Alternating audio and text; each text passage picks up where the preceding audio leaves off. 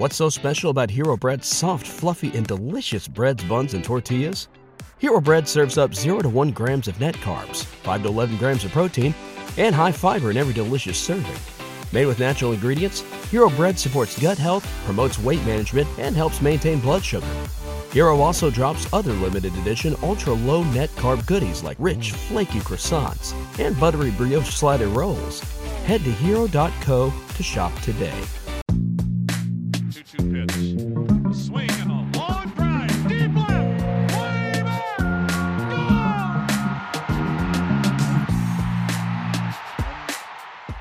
Hey, everybody. Welcome to another Baseball America podcast. I'm Kyle Glaser alongside Matt Eddy.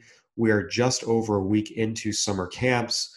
Players are back on the field. Uh, it's an exciting time for a lot of people around the game. Uh, there's also been a lot of testing snafus. However, there have been a couple of players who have tested positive for COVID 19.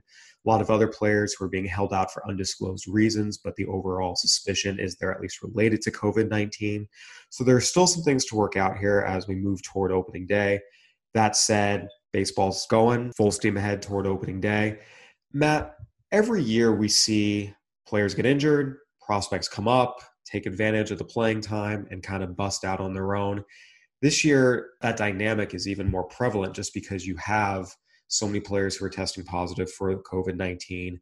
And we're also going to have injury experts suspect a lot of soft tissue injuries for position players the first couple weeks of the season just because they're not fully built up and pitchers as well are not going to be fully built up starters in particular so there's a lot of concern about their arms and how many innings they're really going to be able to handle. When you look at this upcoming season and just kind of the increased injury risk or increased injured list time how do you kind of assess everything and, and where the game stands in that regard? Yeah i think there's a couple factors. I think you know, for for one thing, there will be 30 man rosters to start the season, um, and that coupled with some of the new uh, operating procedures the teams will be using, you know, regarding limited access to the trainer's room, um, you know, draining the whirlpool after each individual use. Factors like that, I think, are going to create opportunities for young players, um, prospects, rookies, other unestablished players. Um, so I think, in terms of that, I think we're going to see perhaps especially early, a little less impact from veterans and more from the younger crowd. Yeah, there's a couple of teams I look at that I just kind of obviously you never ever ever want anyone to get hurt. But two teams that jump out to me as as teams where maybe young players could make an extra impact this year, at least among teams that expect to contend, are the Yankees and the Angels. Um, the Yankees last year we saw their entire team really get eviscerated by injuries. Aaron Judge has missed significant parts of the last two seasons, and he's dealt with a fractured rib he suffered at the end of last year, but uh, was not fully dealt with until this spring. Giancarlo Stanton obviously has a history of injuries, uh, including most recently a calf strain. So again, I, I, think you look at guys like that who you know have history of, of strains and pulls. Although again, Judge's most recent injury was was not a strain or a pull. Um, and then the Angels as well. You know, we've seen you know guys like Justin Upton and Albert Pujols again, over, older players who have had trouble staying healthy the last couple of years, at least for full seasons. Uh, Mike Trout as well. I mean, uh, he's obviously an incredible player, but he has missed uh, parts last two seasons, really parts last three seasons with injuries as well. So I think there's going to be a lot of opportunity, and those are two teams that jump out to me just for having you know some key players who who have history of injuries. Yeah, I agree. Um, and are you targeting any young players with those with the Yankees or Angels because of that? I think with the Angels, you look at a top prospect like Jo Adell, and that leads us into our top 20 rookies for the upcoming season. You know, as we mentioned, whether it's Upton or if, if Trout were to get hurt, Adell's ready, he's healthy. The Angels have had a group of players that they've had to hold out of camp so far, including the number two prospect, Brandon Marsh. Again, there's been no confirmation about why he's out. But Adell so far has stayed healthy, and this is someone I, really, really look forward to stepping up. And if those injuries happen, or if something happens where players have to take some time off, I think he's in prime position. And then the Yankees, you know, we saw it last year. Mike Tauchman really step up, and I always am kind of waiting for the the Clint Frazier breakout, if you will, a little bit. A very very talented player. He's dealing with some injuries as well. Plantar fasciitis is the most recent one, so again, health is first and foremost, but but those are two guys I kind of look at. And, and Frazier did perform okay last year when he got playing time. I mean, 806 OPS, 12 homers, and, just under 70 games. He did some good things. Yeah, I would throw Clarke Schmidt in there for the Yankees, their number two prospect, who obviously had a, a, a very promising summer camp debut. Uh, he's got the stuff, the SEC pedigree. Uh, he really impressed some people, uh, pro scouts last year. Yeah, and as we know, Luis Severino's out after having Tommy John surgery. James Paxton is recovering from back surgery. So there certainly could be some opportunities in the Yankees rotation. Matt, when you look at these top 20 rookies, you know, we put this out before the season, back in early March, 10 days before everything was shut down due to the coronavirus pandemic. Are there any changes for you? Because I look at, we had Gavin Lux number one and Jesus Luzardo number two. Luzardo has confirmed to have tested positive for COVID 19. Lux has been held out of Dodgers camp so far. How does this dynamic just change everything for you about who the top rookies are going to be that can actually produce this year?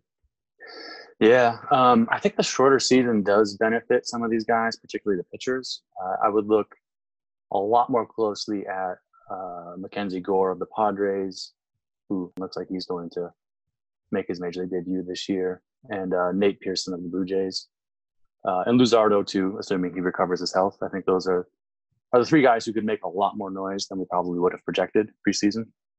There are other guys on here who have been held out or tested positive as well. Jose Urquidy and Tony Gonsolin are guys who have been held out so far. Bobby Dalbec, who we added our 10 more rookies to know list, has also been held out. So there's definitely that dynamic here that's in play.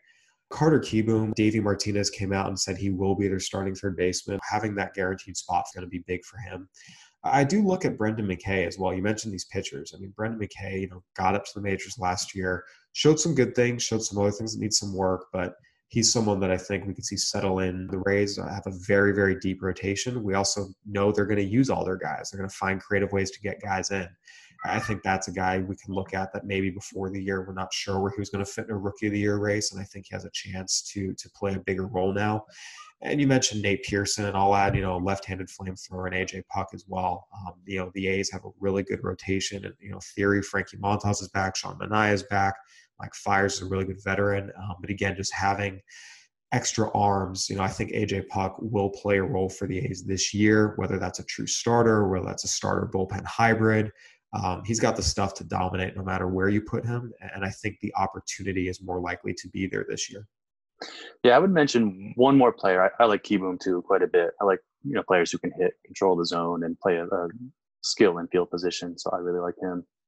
Um, Sam Hilliard with the Rockies, I would mention him too. Uh, the addition of the DH plus Ian Desmond opting out gives him a window that he can um, seize while playing time the obstacle for him is that you know the Rockies outfield is almost entirely left-handed, so they're not in you know, dire need of another left-handed hitter. But given his age and, and track record, I think he's somebody who could pop this year. Yeah, he's someone I first saw in the California League All Star game in Visalia a few years ago, and you just saw a nice left-handed swing, easy power. Um, he's a little vulnerable to same-side pitching, but there's no reason mm-hmm. this guy can't go up and, and do some good things for you against right-handed pitchers. He's very athletic. He played center field primarily after his call up last year. He can play left, he can play right. I mean, a left handed power bat who can play all three outfield positions, that's valuable and they will find room for you. And as you said, I mean, there's some opportunity there potentially this year. Although, again, with all the left handed bats the Rockies have in their outfield, he's going to have to beat those guys out. But I don't think it's far fetched to see him do that. And you're right, that is a guy that I think could have a chance to really pop this year if the stars align. Yeah, and a side note, you know, the uh, writers are going to have the postseason awards. It sounds like, um, but they're not going to, and they'll, they'll be presented as AL and NL. But you know, the teams are really playing more East, Central, West schedules. I think that's an interesting wrinkle to this season. How, you know, in the way the the prospects are distributed, these rookies, you have Jo Adell in the West and Luis Robert of the White Sox in the Central, Nate Pearson in the East, and then you have kind of a similar uh, deal in the National League with Lux in the West and Dylan Carlson of the Cardinals in the Central. and Kieboom in the East. So there you go. There's there's our preseason picks for East, Central, West rookies of the year. Write them down. We'll circle back on them. And Matt, every year in top rookies that we expect, for the most part, do hit. We've seen the guys who are the top, top, top, creme de la creme, if you will, really do deliver more often than not. But every year, there's also guys who are below that stratum, if you will, that come up and show, yeah, these are really, really good players. Last year, for example, we saw a guy like Luis Arraez with the Twins who had always hit. He'd been hurt the year before. So, again, he was known. He was a, a Twins top 30 prospect a couple years in a row, but was never a top, top, top guy. Came out and hit 334 last year in a really, really impressive rookie debut. Who are some rookies that you think are like that this year that just given all the circumstances, given everything that's going on, have a chance to get some playing time and then if and when they get it, perform? Yeah, I'm a big believer in fantasy leagues and trying to find this marginal value with some of these typically a little more experienced, a little more older prospects who are ready to step into the major leagues. You know, I think people, you know, people in fantasy leagues are very familiar with the stars. There's really pretty much agreement on who's who's good and who's not. But some of these low key prospects can really help help your fantasy team. So I've identified five of them. Um, number one, I'd go with Austin Allen, the A's catcher. There's um, you know, being catcher eligible and somebody who can hit makes him a very uh, potentially a valuable fantasy asset. Left-handed hitter, some some opportunity there for playing time. You know, you're familiar with Allen from uh, the Padres in particular. And the guy can hit. That's always been the thing with him. He can legitimately, genuinely hit. There's a lot of power there. There's a lot of ability to get on base. Uh, this is someone that the question was just about how much can he really catch? Can you put him out there two days a week? Is it really a, one day a week type of deal, or should he even just move to first base? And I think moving to the American League, he was part of the trade. The Padres sent him and eventually Buddy Reed over to Oakland in exchange for Jurickson Profar. I thought was a great trade for him going to an American League team where he could get some DH at bats. But you look at the A's catching situation right now, he's the backup to Sean Murphy. And Sean mm-hmm. Murphy is an incredibly talented catcher. He's also had a very difficult time staying healthy throughout his career. He was bothered by knee issues last year. He had off-season knee surgery. He's broken both hamate bones. Again, an incredible in talent. There's just not a lot of track record of him staying healthy. So I think you, you look at that and you say between that and the DH, Austin Allen has a chance to get significant at bats in Oakland this year and provide really a lot of value both in real baseball and from a fantasy perspective. Yeah, like the beauty with the fantasy thing is you can he can be playing first base in DH, but as long as he gets like ten to twenty games at catcher, you're gold. Left left-handed hitter, yeah. Okay, so him, he'd be at the top of my list. I also like the Angels' Patrick Sandoval, the left-hander who came up last year. Uh, there's a couple of reasons why I like him. Um, his off-speed stuff is incredible. Great changeup. Uh, the breaking ball played in the major leagues. Uh, the fastball did not quite as well, so he's got he's got a lot of work to do on the fastball. But uh, with the Angels going to a six man rotation, uh, there's a lot of opportunity for a talented pitcher like Sandoval. So I would look at him as like your sixth starter, like a depth guy for your fantasy team.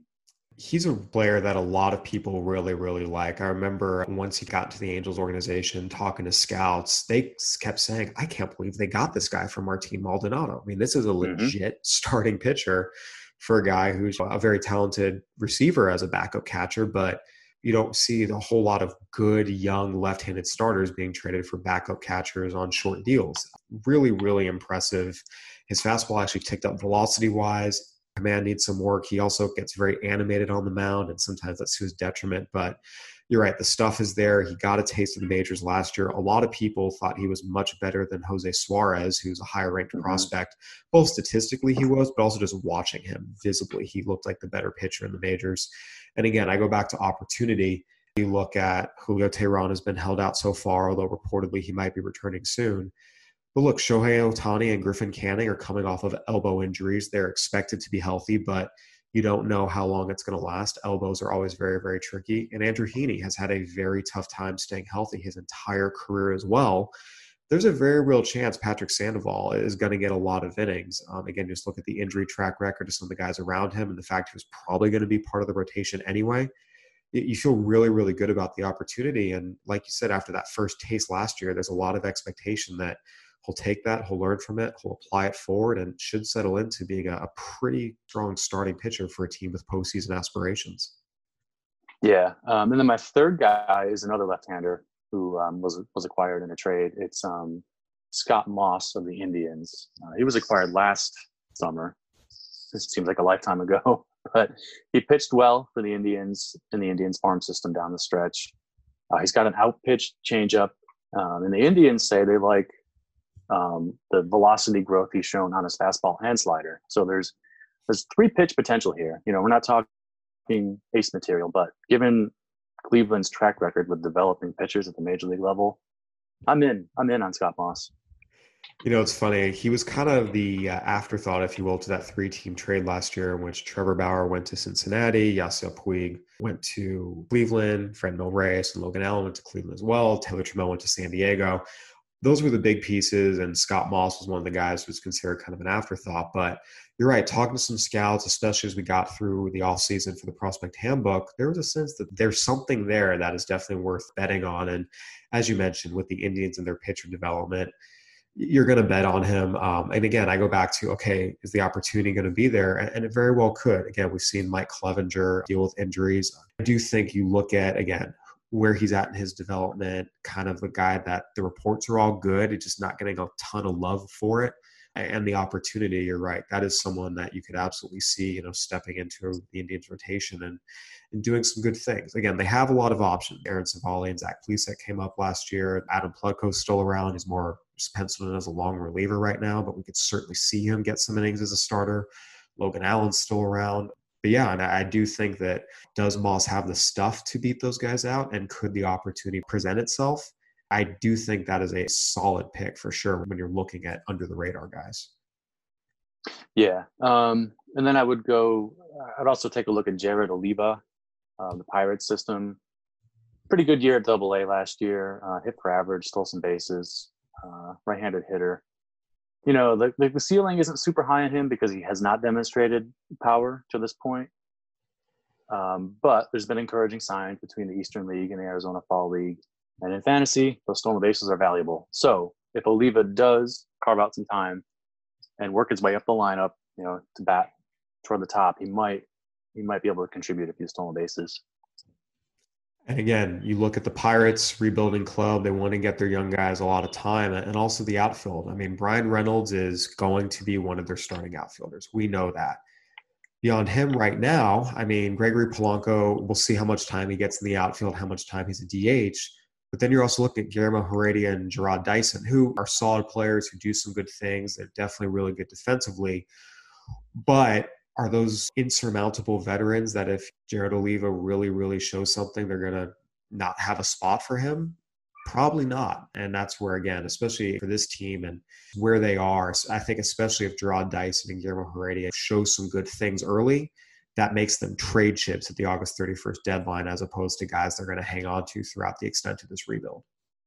Yeah, and one thing I focused on with all these is to make sure they were you know older. So that's why they're a little underrated all these guys you know they're, they're in that 24 25 26 range. So like i view that as as a positive for for this type of exercise because it they are more likely to be major league ready and that that is true with oliva who's 24 um, and then the last guy i would i would alert your attention to would be um, the cuban right-hander uh, ronald bolaños for the padres system.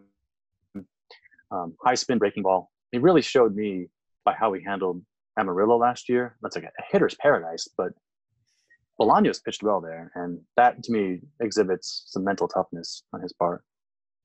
Yeah, the Padres gave him a couple million dollars uh, to sign out of Cuba back during their international signing spree in 2016, 2017, and jumped all the way from high class A to the majors last year. I mean, people saw him at Lake Elsinore was like, yeah, this stuff is way, way, way too good to be here. It was a repeat year. He had been there the year before too it's a lot of loud stuff and he can really dial it up and down a little bit. He'll, he'll, get his fastball anywhere from 89 to 98, but he'll come at you at 94, 96 and sit there when he really reaches back. It's just a matter of control with him.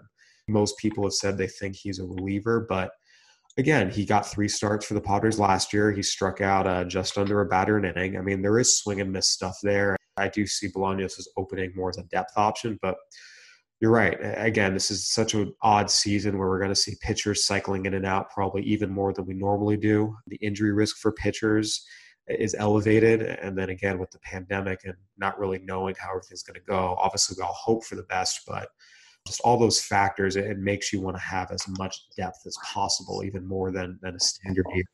And yeah, there's there's certainly no question that Bolaños has a chance to get some innings for the Padres this year. Depending on what role that is, is going to depend on what happens in front of him.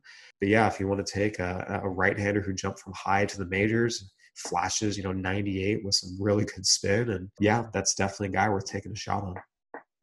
Yeah, there's also a candidate to be this sort of bridge pitcher we talked about last time, where you can kind of ease him in in a middle relief, low to middle leverage type of role, and let him get his feet wet. Yeah, and again, the Padres have a couple guys who who could fill that. They're going to be one of the more interesting teams just because they have so many of these young, talented, hard throwing pitchers, especially, and you know how they want to utilize all of them is going to be fascinating, and especially for a team that is going to try to contend this year.